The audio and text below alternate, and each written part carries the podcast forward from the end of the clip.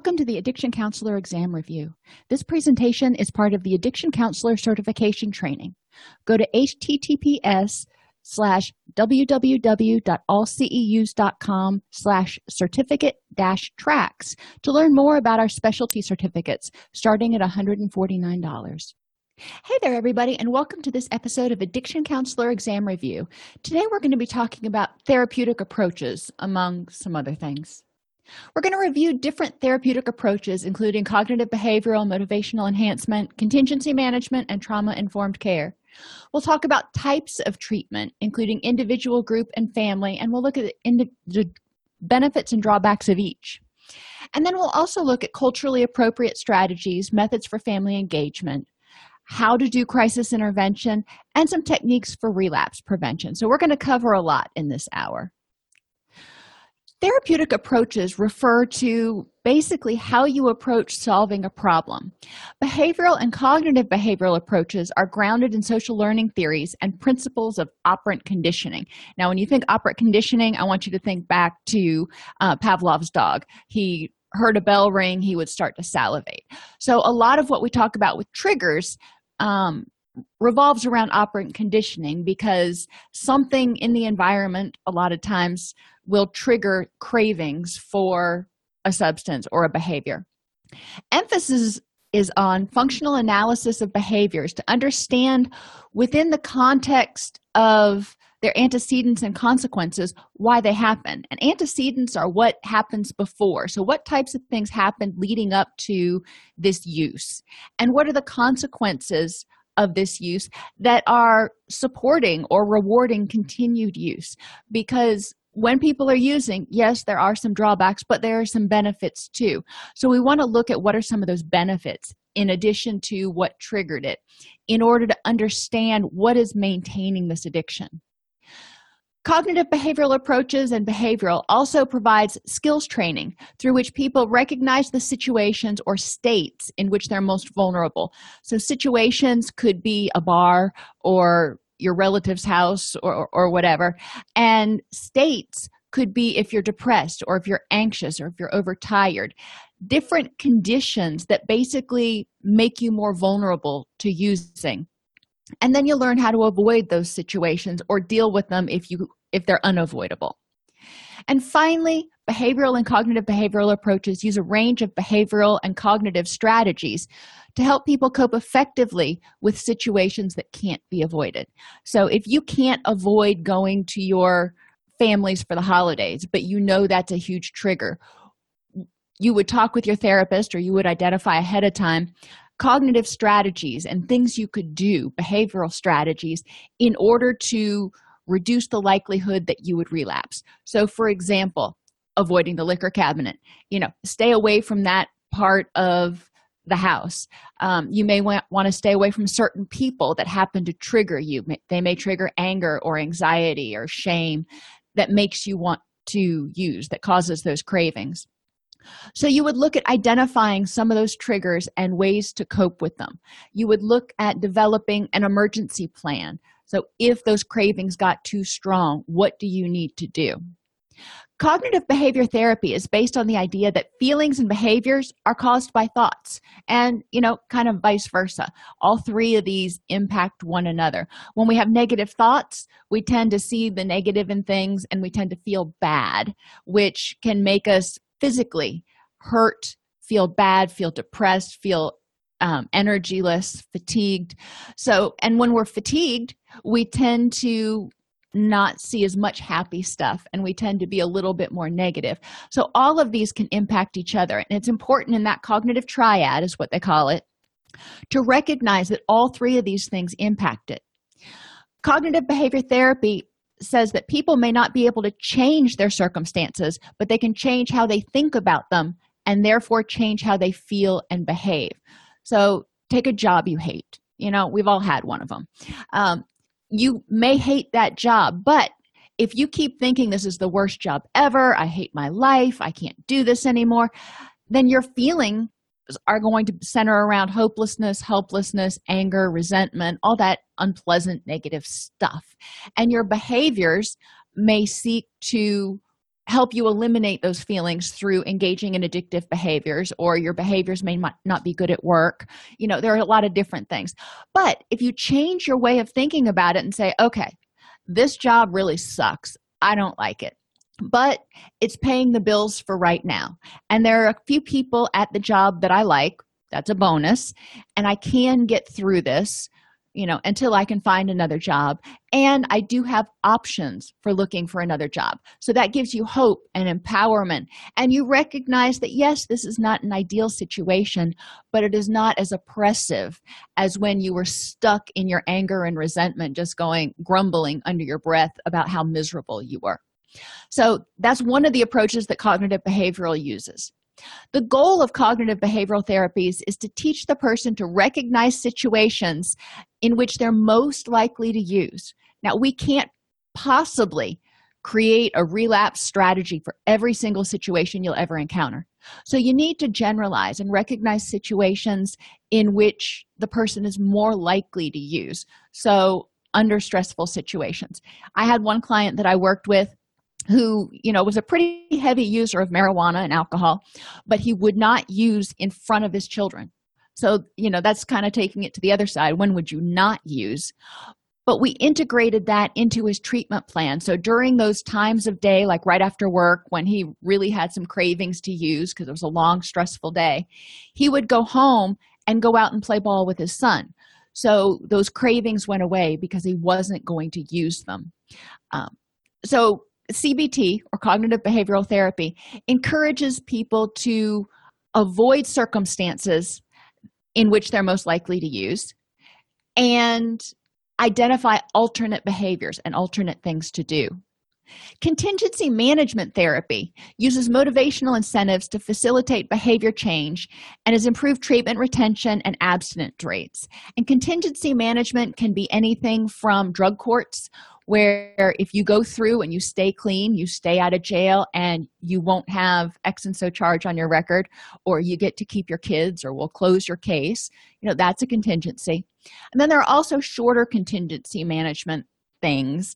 Um, when I ran the adolescent clinic, if the youth did what they were supposed to do throughout the day, they earned points every time they got a positive hash mark, and they could cash in those points for video game time or sleep time or or other things that they wouldn't necessarily have we also had a rewards closet so they could save up their points and we had like junk food and a variety of different things that teenage boys would find rewarding in that rewards closet that they could purchase with the tokens that they earned from being you know doing the next right thing motivational enhancement approaches are client centered and they initiate behavior change by helping people look at all of the reasons that they use and all of the drawbacks to both staying the same and to changing.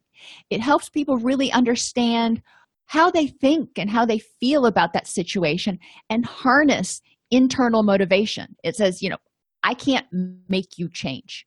So I if you want to change, I'm going to help you figure out reasons that you want to change and deal with all those apprehensions you have about changing. That's my job. But first, you have to want to change. And we want to help people identify discrepancies, for example, between their goals and their current behaviors. So if they want to be um, a lawyer, this one client I worked with was a in, in college and he wanted to be a lawyer, but he was actively using some pretty hardcore drugs. And you know you can't have a felony criminal record and become a lawyer in most states so we started looking that at that and i said okay you're telling me you want to be a lawyer so you know that may mean that you need to give up using these particular types of drugs you know there are certain legal drugs and i'm not going to tell him what he can and can't do but it was important for him to give up the LSD and the GHB and those things that he was using. So that's another avenue that you can pursue with motivational enhancement. For many clients that I've worked with who are involuntary, their whole goal is to get off papers, get off probation, get off parole, be done with me, be done with the system, so to speak. Okay, so that's your motivation. You cannot do that get off papers and continue to use at the same time so during this period while you're under state monitoring you know let me help you figure out how you can meet the court's requirements so you can meet your goals and then you can do whatever the heck you want you know am i telling them to go back to using? No. But i'm also not telling them that you know once you do this then you won't ever use again. Because for a lot of them the idea of never being able to use again was way too overwhelming. So we just started with let's do it for this short period. And i felt in my heart that for a lot of them if they stopped using for three months or so and got through that post-acute withdrawal phase a lot of them would find that they had developed other behaviors and other skills and other support systems and they didn't have the desire to go back to use. That's what i felt in my heart. So you know i felt good about helping them work towards a mutually agreeable goal because they're motivated to do that. And trauma specific approaches now this can kind of overlap with cognitive behavioral and everything else.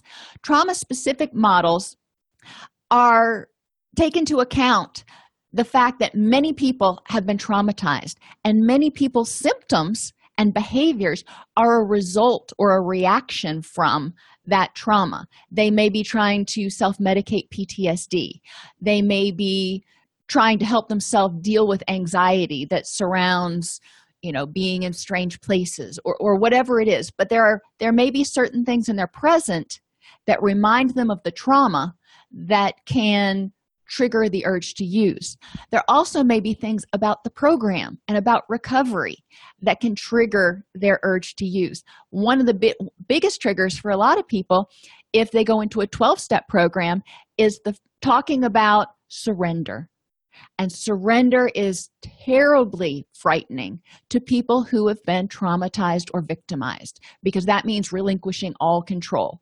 And yes, theoretically, you're relinquishing all control to your higher power. But in their mind, they're like, well, when I didn't have control before and I was victimized, where was my higher power? So they may not trust their higher power. So it's really important to use a trauma informed approach when working with people who are in recovery from anything because the statistics indicate that the majority of people have experienced some traumas in their life. Trauma specific models are an essential part of treatment because misidentified or misdiagnosed trauma symptoms interfere with help seeking and hamper engagement in treatment, leading to early dropout and make relapse more likely. If you're putting people for example in coeducational therapy groups and they have been raped or molested by somebody of the opposite gender that could be a trigger. They may not be willing to feel vulnerable in front of somebody who reminds them of their abuser so we need to take all these things into consideration. The primary goal of trauma specific services are focused on directly addressing the impact of trauma on people's lives and facilitating recovery from that trauma. So we want to look and we want to say this thing happened whatever it was you know you were in hurricane katrina you were uh, raped you were a victim of a home invasion robbery whatever it was. That happened and that was awful how is that impacting you in the present? In what ways are you still reminded of it? In what ways does it trigger your anxiety or ptsd and how can we help you deal with that so you're not struggling with that on a daily basis? And how can we prevent re-traumatizing you? What types of things in our program might trigger those stress reactions as well? And and again if somebody's been raped uh, if they are being examined by your physician who happens to be someone of the opposite gender um, and they may feel vulnerable that could be another triggering event. Now you may only have a male physician to examine females or females to examine males or whatever and you can't avoid it. So the question is what do you do? And having a nurse in the room or a female in the room can be helpful. There are a lot of other things a lot of it revolves around the doctor's bedside manner. Um, you can overcome a lot with a an understanding physician. The addictions and trauma recovery integration model or atrium is one approach a trauma specific approach that can be used. Seeking safety is another one and you can buy the seeking safety manual on amazon. I highly recommend it. I had a couple of clinicians who used that as the backbone of their um, intensive outpatient programs and we had just absolutely fabulous results with the women reporting improvements in a lot of different symptoms not only drug use but also anxiety depression anger you know across the board there were improvements in symptoms. And trauma recovery and empowerment model is another approach that you can use. Couples and family approaches again they can be used with cognitive behavioral behavioral which are the identified best practices for working with addictions. But there is some there's a lot of emotional stuff and there's a lot of social stuff that goes on. So we need to look at how do we apply these things? You know if you're going to use cognitive behavioral for example do you use it in group? Do you use it in couples and families? Do you use it in individual or all of the above? How do you do that? You want to make sure that the approach you're using is trauma informed so you're looking out for those triggers no matter what the setting whether it's individual group or family the defining feature of couples and families treatment is that they're treat, treating substance abuse um, in the context of the family and the social system, recognizing that when we talk about addictions, for the most part, it, it's very rare to have a single identified patient and nobody else contributes and nobody else is affected. You know, I've never seen it. It it could happen, but I've never seen it. So we want to recognize the fact that this individual something triggered their use. You know it could have been lack of social support. It could have been some genetic vulnerabilities. It could have been a lot of things. We don't exactly know what causes addiction. But it also could have come in part from social factors. So we want to look at that. And as that person began to use how did their behavior impact the family. A lot of times when people come to treatment they've alienated the majority of their family. The majority of their family has already thrown their hands up and gone i don't know what to do anymore. I've tried everything. I don't know how to help you anymore. And they've had to institute tough love so to speak. So families if we want this person to have a, a good strong sober sane social support system we need to integrate the family in treatment. And the family can be anybody that the client defines as family. It doesn't have to be mom dad brother etc anybody the person considers family can be part of this treatment. So the prevailing models and we're not going to go through them right now i do have some videos on our youtube channel at allceus.com slash youtube that goes over some of the family approaches. Um, but brief strategic family therapy structural or strategic family therapy multidimensional family therapy, multisystemic family therapy, behavioral and cognitive behavioral family therapy, and solution focused brief therapy. So, I will do another review on the different types of family therapy. And like I said, I do have some videos on the YouTube channel, but it's important to understand that there are six prevailing models of couples and family therapy that you may need to be aware of for your exam. And you know know how to integrate it when you're working with clients to bring them into treatment. Not every approach is culturally appropriate for every person. Which brings us to culturally appropriate strategies. Uh, two areas of concern with regard to cultural competence and addiction counseling are the competence of the individual practitioner. How much do we know about the culture that our clients come from. And i do want to put this big you know red flashing warning thing here.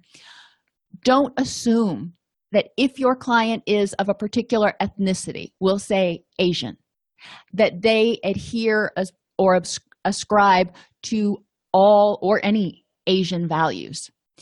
We want to know what asian values are and that gives us a launch pad so we can start asking. We want to understand the difference between asian culture and american culture so we can ask the person you know does this fit for you? If you've got somebody who's asian american and they've been here for you know six generations they're probably going to be a lot more acculturated to american culture.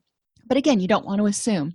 So we want to look at that because culture impacts what people feel comfortable talking about what they feel caused the problem how involved they want their family to be whether they feel that this issue mental health substance abuse has brought irrevocable shame to their family. There's a lot of issues that come up in culture.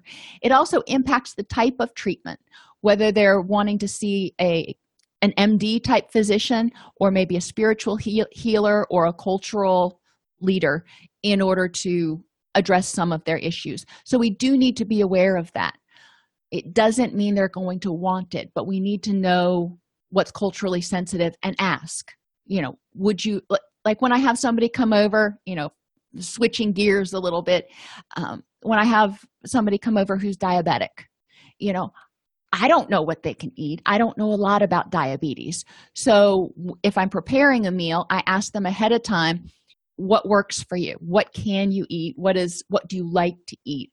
in order to make sure that i'm being sensitive to their individualized needs.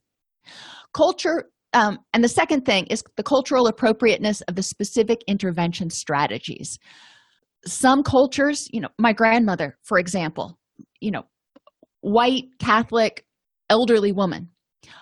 But the elderly part is the cult part of the culture that was really crucial in addressing treatment issues because when she was raised back in the 1920s you didn't talk about your stuff in a group full of people. You didn't air your dirty laundry. You put on a happy face and you just dealt with it and you dealt with it behind closed doors.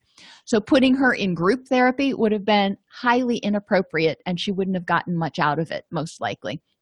So, we do want to consider the appropriateness of the intervention.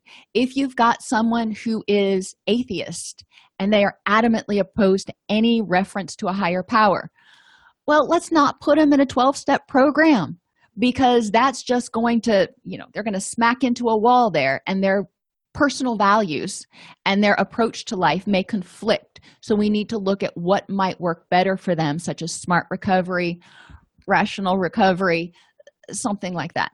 Um, so we do want to make sure that the interventions we're using are culturally appropriate and that we are aware of what is culturally potentially culturally appropriate and then we talk to the client and identify what's appropriate for them.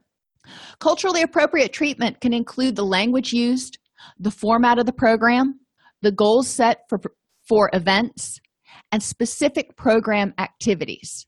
So some cultures complete abstinence is not a goal you know because alcohol or whatever is integral into their culture. For some cultures um, medication assisted therapy is not okay. So we want to be aware of that. For some cultures having someone in residential treatment may not be acceptable or because they believe the whole family should be involved in the treatment process the whole way through. So there are a lot of different things that we need to consider and risk and protective factors may not be relevant for all cultural groups. Most of the risk and protective factors that we know about, we've looked at either white American or black American individuals. We really haven't gotten a really good sample of multicultural risk and protective factors. And for example, you know, going back to those some cultures that really value interdependence instead of independence um, they are going to feel it's going to be a greater risk factor if there is disharmony in the family than it is for people who are more independent potentially. So the impact of these various risk factors we've identified can be different based on cultural values. Programs and practices that have been tested and found effective with one cultural group can be modified to fit other cultural groups most of the time, but you need to actually step back and look at it before you start implementing it. You don't want to implement on the fly and go, oh, let's just tweak this here and tweak that there. That doesn't work. You need to look at it and go, what parts of this do not work for this particular cultural group? And what can we do differently to get them from point A to point B? Modifications can take two forms cultural accommodation which modifies the way the practices are delivered so that it can be utilized with a particular culture or community. So, cultures that don't feel comfortable sharing their stuff in front of strangers may prefer more individualized activities or may prefer online activities where they're able to maintain more anonymity. Uh, cultural adaptation um, involves reviewing and changing the structure of the program or practice to more appropriately fit the needs and preferences of the particular cultural group or community. So is you know in some treatment programs maybe a goal is to integrate the nuclear family. And in some cultures the nuclear family is not necessarily that important so we want to look and see what goals does this program have and what goals does this individual have. And family counseling. You know i talked earlier about uh, the fact that there are multiple types of family counseling. And it's important to incorporate this because the effects of substance use disorders go beyond the nuclear family. Feelings of abandonment fear anger embarrassment or guilt happen for everybody in the family the person with the addiction as well as their loved ones. These issues are going to have to be dealt with. Family counseling requires knowledge about the effects of family interactions on the substance use disorder and the impact of the substance use disorder on family interactions. So i remind you of the family roles in the addicted family the hero the scapegoat the mascot the um, enabler the lost child. You know those are common in a in an addicted family. And there's a reason that that, that pattern exists because those are often reactions to substance use. So we do want to look at that and the family therapist needs to understand be able to identify those roles why people have chosen those roles and help people shed that particular skin in order to become you know feel empowered and happy Family counseling assists members in identifying and interrupting harmful interaction patterns such as passive aggressive behavior, scapegoating, name calling, and presents opportunities for members to focus on their own goals and issues and create a healthier system where everybody can support each other in growth instead of being afraid of abandonment and holding on for dear life and keeping secrets. The first step, though, is to engage the family. A change in any part of the system will bring about changes to other parts of the system. And that's important to recognize. So when you have a person in residential treatment that's great. That's lovely because they can focus on that. I love residential treatment for the first 90 days when possible. Gets them through post-acute withdrawal allows them to start learning about their own thoughts and patterns and developing some skills. But if they're in with you for 90 days and they're making these transformations from caterpillar to butterfly their family may not recognize them when they get out. You know if the family's not involved. So we need to get the family involved in this metamorphosis process. So everybody is on on the same footing. So when john's having a bad day after he, he gets out of treatment his wife doesn't automatically assume that he's going to relapse because now he's got these new skills. So she's not making assumptions on the based on the John she knew three months ago. She's making assumptions based on the John that exists now. Family counseling and addiction treatment has two main purposes to use family strengths and resources to help find or de- develop ways to live without substances of abuse. So, what are these strengths and resources? Compassion, caring, willingness, financial. Um, there, there are a lot of resources that we can look at. You can throw the all of those resources at people and they can fall flat because we need to know first why is the person with the addiction using? Once we identify that then we can identify what strengths and resources they need to bolster their recovery. And we can figure out which ones the family has. And that's the great place to start. And we can say okay you've got a really supportive family member over here and you've got a good place that you know you can go live with your uncle tom over in in jersey and and get away from your dealer and and other people that may trigger you for a while. And you know we can look at the strengths that exist and build on those. And family counseling also ameliorates the impact of addiction on both the client and family because family counseling helps families understand why the person with the addiction developed it as much as possible and see their recovery process and be able to be proud and inspired by that recovery process.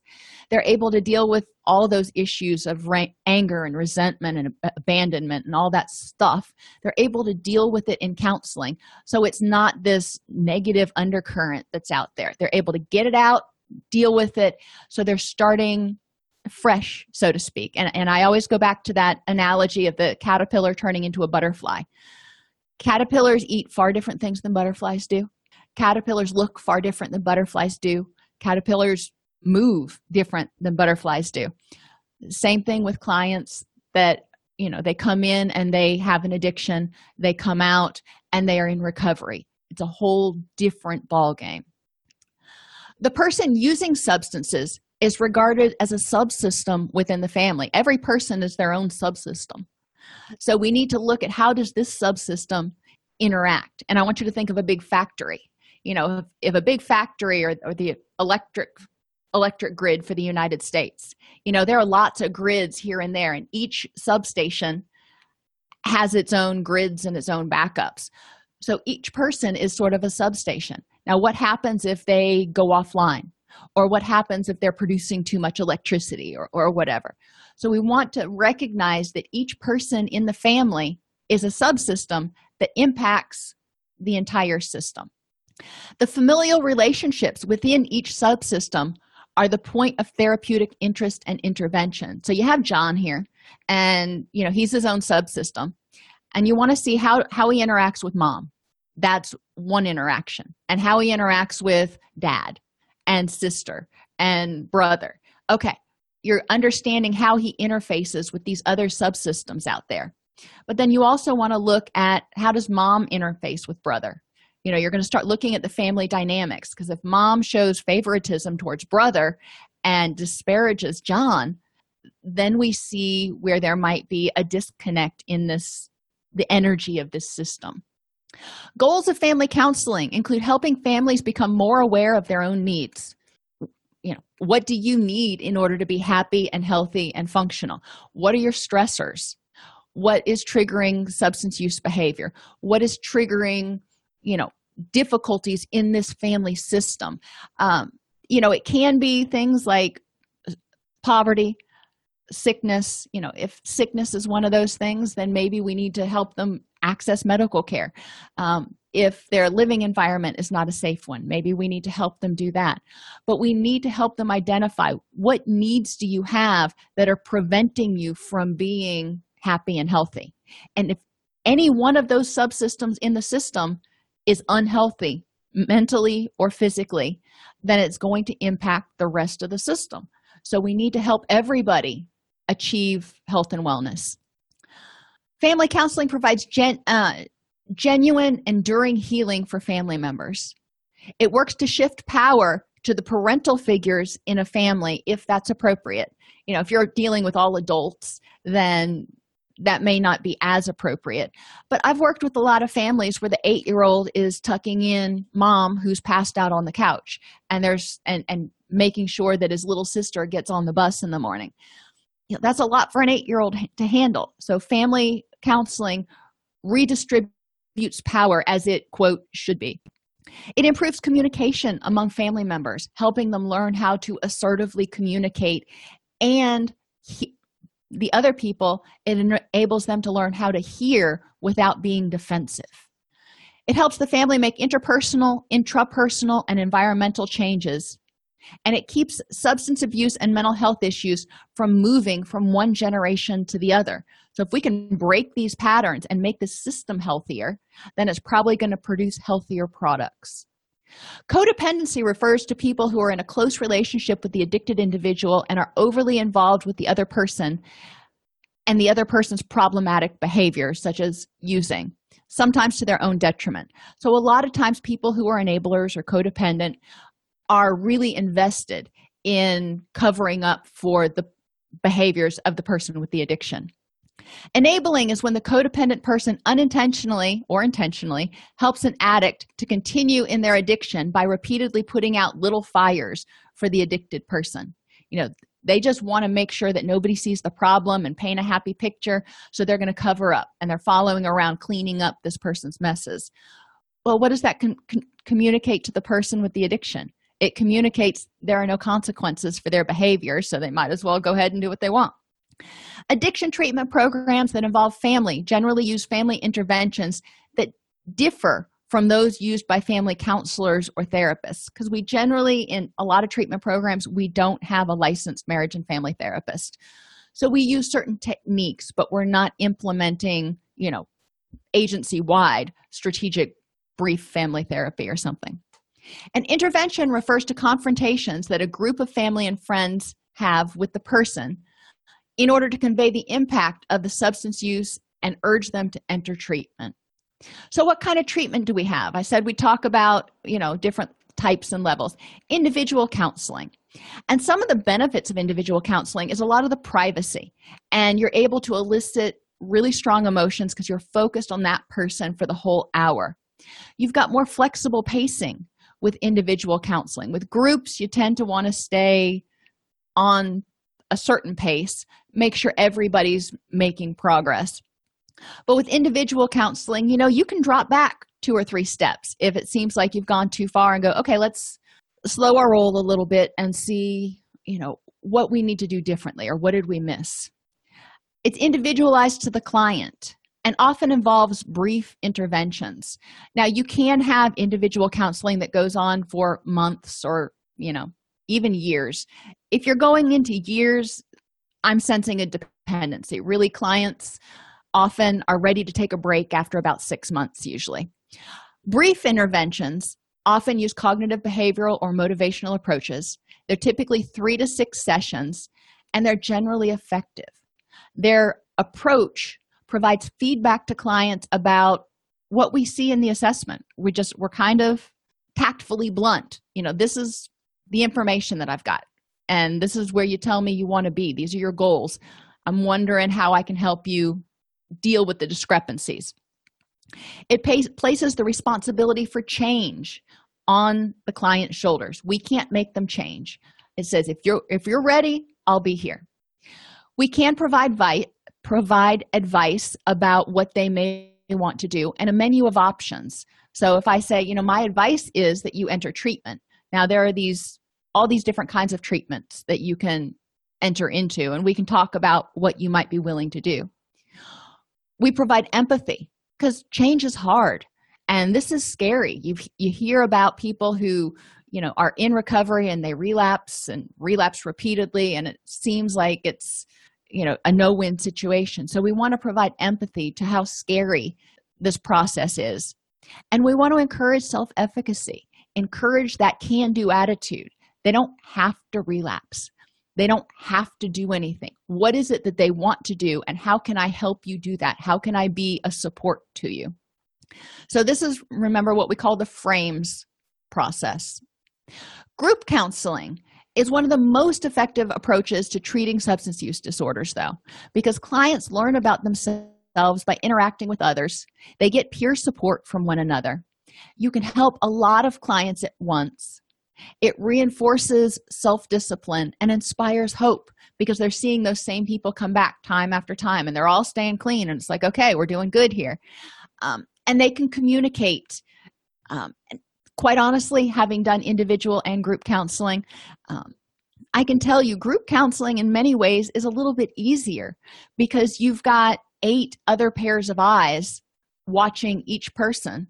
So things that you as a clinician may miss which we do miss things other people may pick up on those nuances and call them out. So that's the beauty of group therapy is it's everybody's trying to help one another and themselves. There are different types of groups that you can use. Psychoeducational groups provide information about psychological issues and coping and all that stuff. Skills development groups help people develop skills so they can have a happier healthier life um, employment skills job skills life skills. Cognitive behavioral groups help people change the way they think about a situation. Support groups provide support.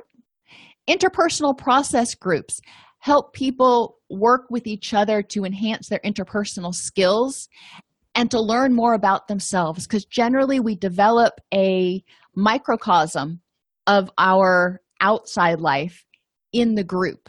So in this interpersonal group people start learning more about themselves and how they treat other people. Relapse prevention groups self-explanatory. Cultural focus groups involve bringing people that are of a particular culture and are embracing that culture together so we can provide culturally sensitive treatment and art therapy is another great group that can be used as well as specific issue groups such as groups for depression self-esteem and trauma recovery. In addition you know we're getting all these layers here. In addition to the approach you choose whether it's cognitive behavioral or solution focused or motivational and then the setting you choose whether it's individual group or family and making sure that any interventions you choose are trauma informed and cultural culturally appropriate. We also need to look at medication. Not everybody wants meds. Some people do. And medication can be beneficial for some clients. So who is often benefits from medications? Clients who face health risks as part of withdrawal. So thinking about especially your alcohol and your benzos you know this can be life threatening so medication can help. Clients who will not quit using because of withdrawal. This is where methadone buprenorphine and suboxone can be helpful and some of your nicotine replacement drugs. Clients who have tried everything else but keep returning to treatment and continue to relapse. That tells me there's probably a co-occurring issue somewhere that we're missing. So clients may benefit from either drug drugs that will prevent them from getting the benefit from the drugs like antabuse or um, naloxone or um, looking at something that may help address their mental health issues which are a trigger for their use such as depression or anxiety. Clients who believe they're unable to quit using on their own may benefit from medication and this is one of the reasons that nicotine uh, replacement drugs are so effective clients who feel overwhelmed by cravings. Clients who believe that medication will help them engage or benefit from psychosocial treatment. And this one's really true. If you've got a client in there who is just miserable from cravings and they feel like they've got the worst flu ever they're not getting a daggum thing you're saying. So if they're able to take the edge off that then they're going to be able to function and focus a little bit better. If they're clinically depressed they're not going to give a rat's patootie about anything you've got to say most likely and they're going to have a hard time concentrating. So if they start taking some psychotropic medications to deal with their mental health issue that may help them benefit more from psychosocial treatment. And clients without medical addiction or family history risks associated with medication may benefit. So basically this is a laundry list of pretty much every client can benefit if there's some, a way that the medication can help them. Even if they start on a mental health medication it doesn't mean they have to take it forever.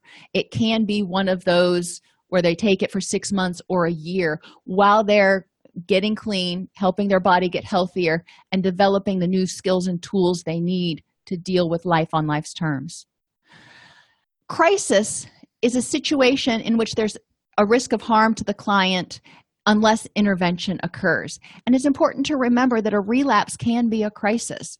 So we want to look at what can we do and how can we identify crises. Crises can be emotional or physical. You know a heart attack is a physical crisis. Depression is an emotional crisis. And crisis has five components and probably need to know these for your test. A stressful traumatic event a vulnerable or unbalanced situation a precipitating factor you know what caused this. The active crisis state based on the person's perception. Now some people may perceive the this one situation as not a big deal whereas other people it may feel like the end of the world. So we need to look at what's causing that crisis state and what's the person's perception of it. And a resolution of the crisis. Remember that a stressful event alone does not constitute a crisis crisis is, determined by the individual's view of the event their personality and temperament their life experiences their current physical state. If they're intoxicated or withdrawing or in pain it's going to impact them differently than if they are physically well rested nourished and healthy. And varying degrees of stress and coping skills and their response to the situation so i mean even think about yourself. On any given day you may respond better or poorly to a situation based on how rested you are how whether you feel healthy or sick and how much social support you have. So we need to really recognize that crises can differ. A crisis represents a time of danger and opportunity. It's another thing you probably need to remember. The danger is the person could go further into crisis and become suicidal or homicidal the opportunity is the fact that people when they're in crisis need that crisis to stop you know that it's an untenable thing to maintain. So it's an opportunity for them to get motivated to make certain changes in their life that maybe they weren't motivated to make before. All models of crisis intervention involve making sure the person is safe stabilized helps them process the crisis event and encourages them to draw conclusions from the process that they can integrate into their life as a learning experience. So what triggered it? You know what was what triggered the event? What was the event? How did i respond to the event? How could i prevent something like this in the future? And if something like this in the future happens what skills and tools have i realized that i have that i can use to deal with it the best way to handle a crisis is obviously to prevent it. So early assessment of clients for their potential for agitated or assaultive behavior is essential. And you know this kind of behavior can happen at any point. and i've had clients before who've been you know in treatment for three weeks and doing fine. And then they get a call from their lawyer and they find out that there's a warrant out for their arrest. And all of a sudden they spiral downwards very very rapidly um, so it's important to keep your finger on the pulse of what's going on with your clients and early assessment isn't just at the beginning you are regularly assessing your client for any changes in their status Clients should be taught strategies aimed at helping them manage their own behavior, such as stress and anger. Prevention of violent and aggressive behavior needs to start at admission. So if you've got somebody who's agitated, we need to get them on a behavior contract and or see the doc. They may need some medication to help them rein it in a little bit. Um, it just depends on the reason for their aggression. We need to make sure that they're safe, the other clients are safe, and the staff is safe. Clients need to be assessed and asked about past violent incidents, whether they've ever been put in seclusion or restraint, and whether they've ever experienced abuse as a child or an adult. And remember, abuse as a child or an adult is a traumatic experience. So if that person has been restrained or abused before and they need to be restrained now, that's probably going to escalate the situation. So that's that trauma informed approach to crisis management uh, so we need to know these things when at the clinics i've worked at before we've asked clients at the beginning if you become you know extremely upset what things help and what things absolutely make it worse. So we have it written down in their chart and we know ahead of time that if you lay hands on them when they're angry it's going to get ugly. It doesn't mean that we necessarily won't um, but most of the time you know if you avoid some of their early identified triggers they feel respected and they don't feel as vulnerable one of the most recommended intervention strategies is verbal crisis de-escalation which is aimed at meeting the agitated person's immediate needs and calming the situation so let me hear what you need a lot of times a person in crisis one of the first things they need is to be heard because they feel out of control and they need to be heard and validated. Okay, let's do that. Another immediate need is to get rid of the bystanders because the bystanders just inflame the situation. A third immediate need when people are, are upset is often to enable them to move. And a lot of times we want people to sit down and calm down. But think about when you are just like really revved up, how hard it is to sit down and be still. So sometimes it's better, if you can and if it's safe, to take the client to a place where they can walk around and talk even if it's just pacing in circles in a group room if it's a safe environment it may help them diffuse some of that adrenaline and energy. Steps in crisis intervention. Assess the severity of the crisis. Form a connection demonstrating that you're there with the client. Explore the problem focusing on the client's immediate situation using active listening and paraphrasing in order to restore the person to his or her previous level of functioning. You know we're not trying to get them to be you know cured we're trying to get them to where they were this morning before they got agitated. Deal with feelings and emotions including not only the content of the material but also the underlying feelings. If they're telling you that their attorney just called them and they've got three warrants out for arrest and they're looking at 15 years of prison time and they're telling you all this okay that's content. That's you know obvious content. How do they feel about that they're probably devastated terrified you know let's start looking at how are they feeling? You know what is what are the words that help describe their level of agitation? Generate alternative solutions and summarize your understanding of the situation. Develop an action plan which is very specific regarding time. People in crisis need some relief and need some hope. If we say you know okay at some point we need to do this and that the person's not going to feel really reassured if we say okay in 30 minutes we will call your attorney and then we will figure out when your court date is and you know blah blah blah. But you get immediate goals.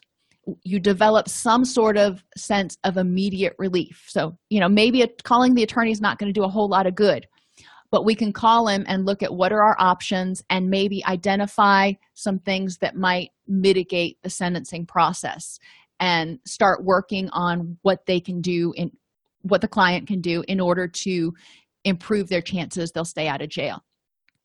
And then develop a specific follow-up plan. With a lot of clients who are in crisis they may start to feel better and then they get upset again.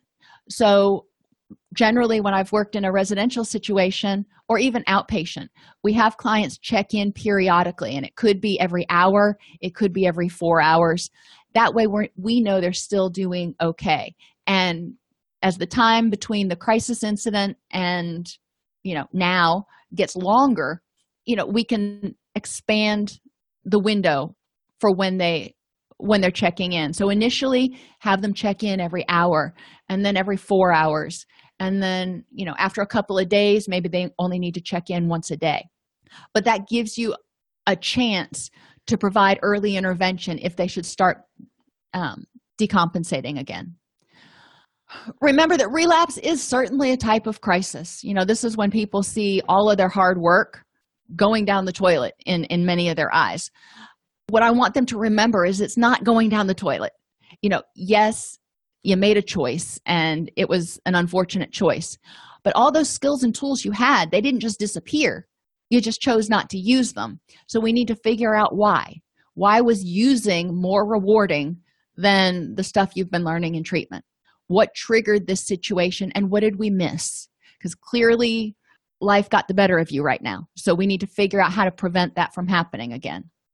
A lapse or recurrence of use is thought to have a different cognitive and behavioral process different from relapses. So if somebody just uses once has a lapse um, generally that's different than if they go on a one or two week bender.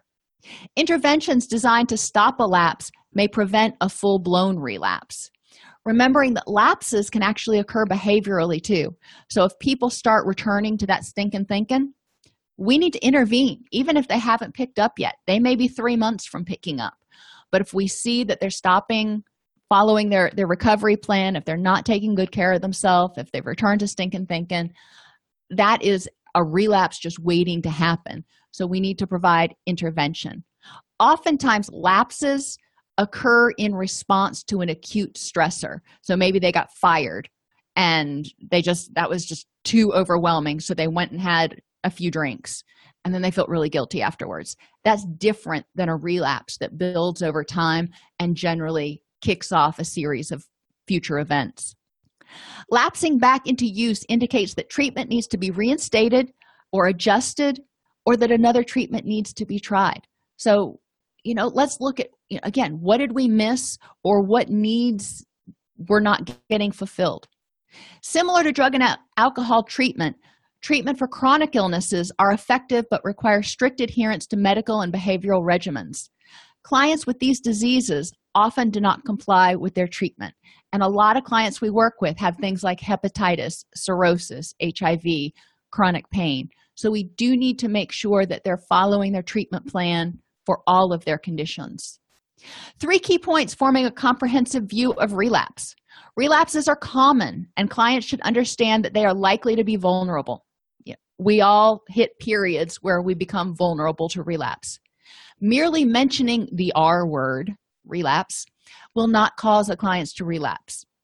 Relapse is reasonably predictable when examining general precipitants you know what things generally trigger people to relapse. Stress um, anxiety catastrophic something happen like a hurricane. You know there are some pretty predictable things that cause most people to hit a crisis point and can trigger a relapse.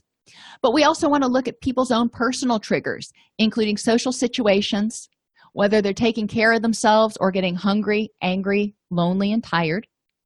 Personal emotions and situations that can be danger zones and need to be anticipated. For some people you know you think anger anxiety depression those are huge danger zones. Well they are. But for some people happiness if they feel like they're getting too happy it also could be a trigger for use because they're afraid that you know that happiness is going to end and then they're going to screw up. So they self-sabotage. We need to be aware of that. Relapses are preventable with the use of self-monitoring and abstinence maintenance activities including aa or other self-help groups counseling involvement with the recovery community religious congregation health club or fitness group or any lifestyle that is inconsistent with use. Remember this for treatment planning when people are getting out of treatment or if they're in intensive outpatient they need something to do the other hours of the day where they're not in treatment. So they need to be involved in things that keep them in a safe situation. Relapse prevention is an umbrella term encompassing most skills-based treatments that incorporate cognitive behavioral skills building and coping responses. The overall goal of relapse prevention is to help people create more positive habits and positive changes in their lives in order to prevent relapse and sustain their own recovery. So positive habits include getting enough sleep eating healthfully being mindful of their mood and their activities engaging in social activities that they're comfortable with for social support. Relapse prevention therapy or rpt is a behavioral self-control program that teaches clients to understand that relapse is a process. It's not just out of the blue you know you look back and you see that a lot of things led up to it. Identify and cope effectively with high risk situations. Cope with urges and cravings. Implement damage control procedures during a lapse to prevent a full-blown relapse. Stay engaged in treatment even after a lapse or a relapse. And identify when and how to create a more balanced lifestyle so it's about creating a recovery lifestyle. It's recovery is not something you do for six months and then you're recovered. You want to embrace a recovery lifestyle. Cognitive techniques provide clients with a way to reframe the habit change process as a learning experience with errors and setbacks expected. You may have lapses you may have relapses you may have thought lapses or you know recurrence of your depression. That's expected during this process. We just need to communicate so we can help clients identify these when they start happening early and provide as intervention as early as possible. Behavioral techniques include the use of lifestyle modifications such as meditation exercise and spiritual practices to strengthen the client's overall coping capacity. The CENAPS model of relapse prevention therapy is also based on the belief that total abstinence plus personality and lifestyle changes are essential for full recovery. And you can learn more about CENAPS if you just Google it online. There are five components to the CENAPS process assessment, warning sign identification, warning sign management, recovery planning, and relapse early intervention training. So they identify their warning signs, they identify how to manage them, they create this great plan for a recovery lifestyle but then they also have an emergency plan for intervening early if they see that they're starting to head down a bad path. There are many approaches to treatment including cognitive behavioral motivational trauma informed relapse prevention and family approaches. These approaches can be applied in individual group or family settings and counselors must constantly remain aware of the impact of culture on choosing treatments and interventions family engagement is crucial in the recovery process but family is who the client defines it as. It may not be blood relatives. Crisis has five components and what causes a crisis can be different for each person. But as clinicians we need to be aware of the seven steps in crisis intervention. Most relapse prevention theories address relapse triggers unpleasant emotions interpersonal conflict and social pressure. These triggers account for almost three quarters of the relapses. So these are those general factors that we were talking about. Unpleasant emotions interpersonal conflict and social pressure. Antecedents to relapse can be found within, within an individual such as the person's mood or coping style or may be triggered by interpersonal events. So we need to you know really talk to a person about what triggered your prior relapses or what triggers your cravings and look at individualizing their plan. Stay up to date with our current episodes of the addiction counselor exam review podcast or counselor toolbox and get notified about live broadcasts by subscribing to our youtube channel at allceus.com slash youtube or by joining our facebook group at facebook.com slash groups slash counselor toolbox. If you prefer the podcast you can subscribe to the counselor toolbox podcast on your favorite podcast player all of us at all ceus wish you great success on your exam. Once you're certified or licensed please remember to visit all ceus for all of your continuing education needs. We offer unlimited ceus for $59 for addiction and mental health counselors social workers and marriage and family therapists. If you're still thinking about becoming an addiction counselor all ceus offers the training you need in three formats online multimedia self-study self-study plus live webinars or face-to-face weekend intensives which meet one weekend per month for 12 months. We can even present a training series at your facility. Just email support at allceus.com go to allceus.com slash acer that's allceus.com slash acer to learn more